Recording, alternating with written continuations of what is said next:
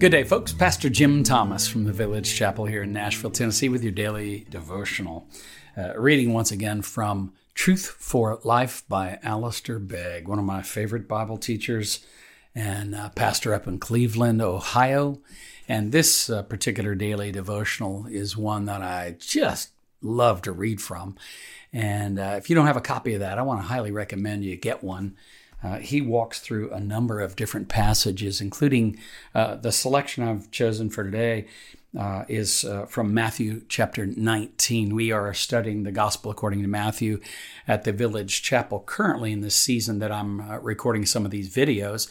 And all of that's available, of course, on our website, thevillagechapel.com, in addition to other Bible book studies that you can access if you would like um, uh, Matthew 19, this passage that uh, Pastor Alistair Begg, um, he has entitled it Searching for Assurance. And I think it's a great title uh, as I've read through uh, this this morning.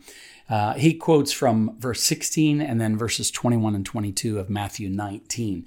Behold, a man came up to him, that is, a man comes up to Jesus, saying, Teacher, what good deed must I do to have eternal life? And Jesus said to him, If you would be perfect, go sell what you possess and give to the poor, and you will have treasure in heaven. And come follow me. When the young man heard this, he went away sorrowful, for he had great possessions. And uh, you're probably familiar, a lot of you, with that particular passage and uh, what went on there.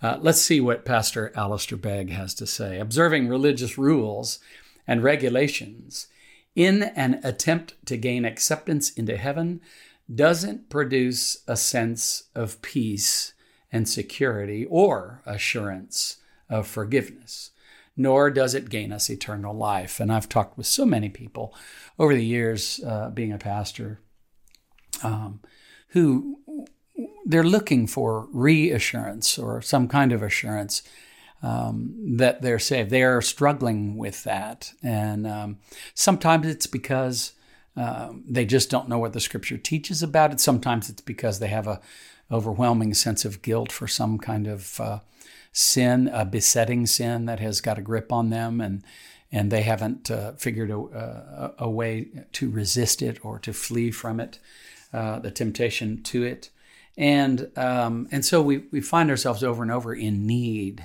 over and over again in need of uh, uh reassurance from the Holy Spirit and from the Scriptures.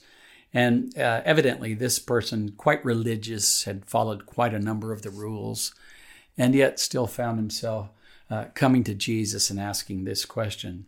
Um, Pastor Begg says, It was a lack of assurance of forgiveness that drove this young man to approach Jesus and boldly ask his question.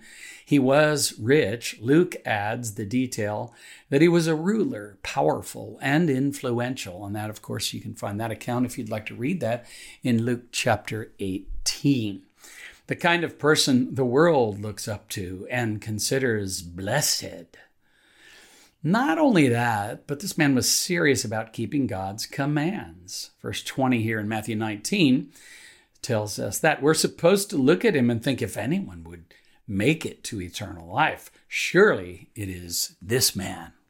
And you can probably think of somebody like that yourself that you would think, oh, goodness gracious, that person is so good, so kind, always godly, always uh, saying the right thing, uh, doing the right thing, that sort of thing, never making any kind of wrong moral choices, never addicted to something, never uh, chronically falling to some temptation. And your view of them is that they are just, you know, one really holy person.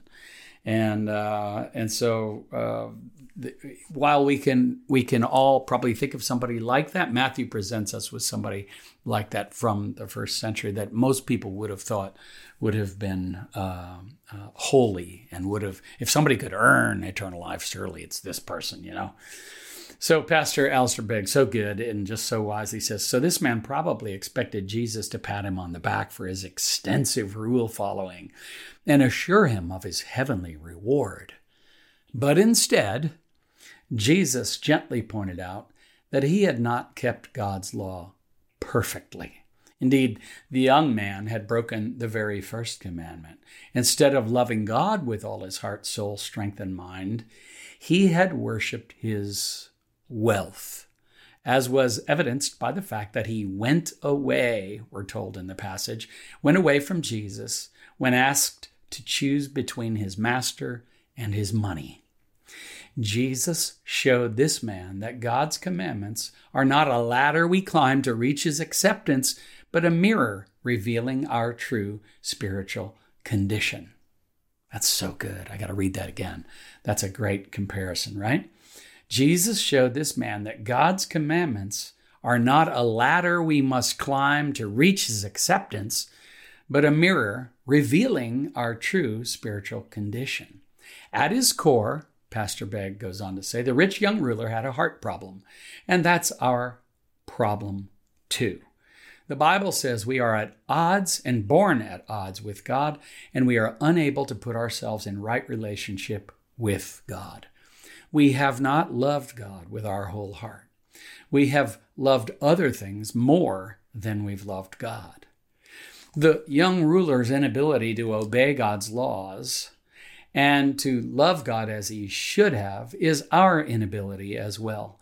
No one has, no one can, and no one will ever love God and keep his commands perfectly except for Jesus himself.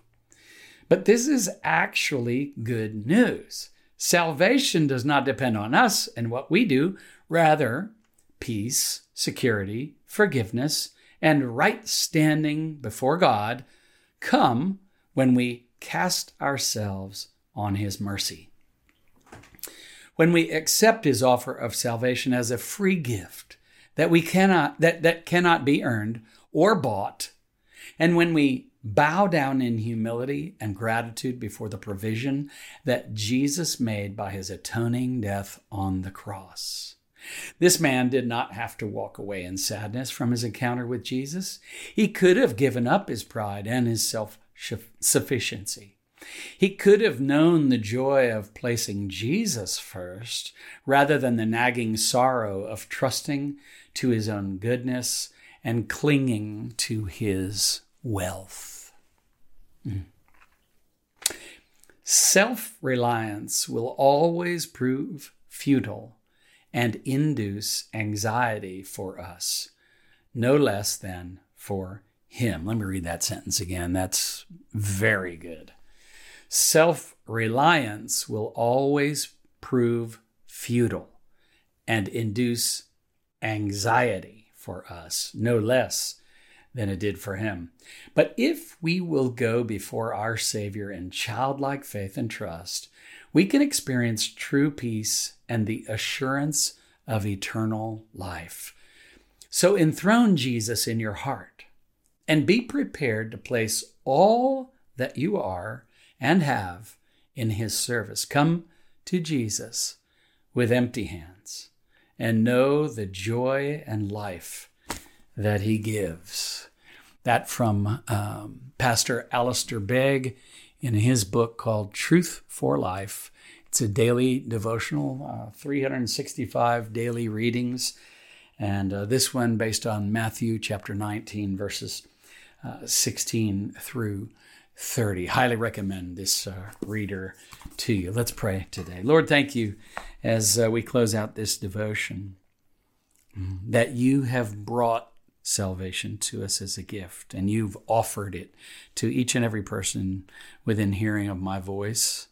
Uh, anybody, no matter what they're doing, driving to work, sitting over a cup of coffee in their kitchen, um, no matter what's gone before them uh, yesterday or the night uh, last night. No matter what we've done, no matter what we've left undone, your grace is enough.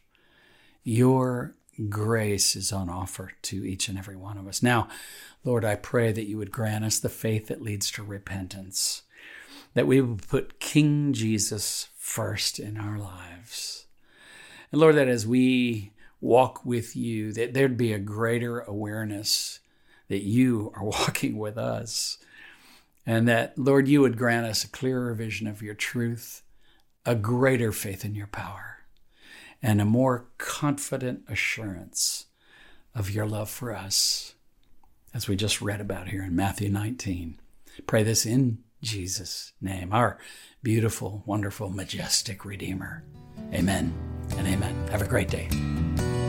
Daily Devotions with Pastor Jim Thomas is a resource of the Village Chapel in Nashville, Tennessee. If you find this daily devotional beneficial, leave a review and share it with friends and family.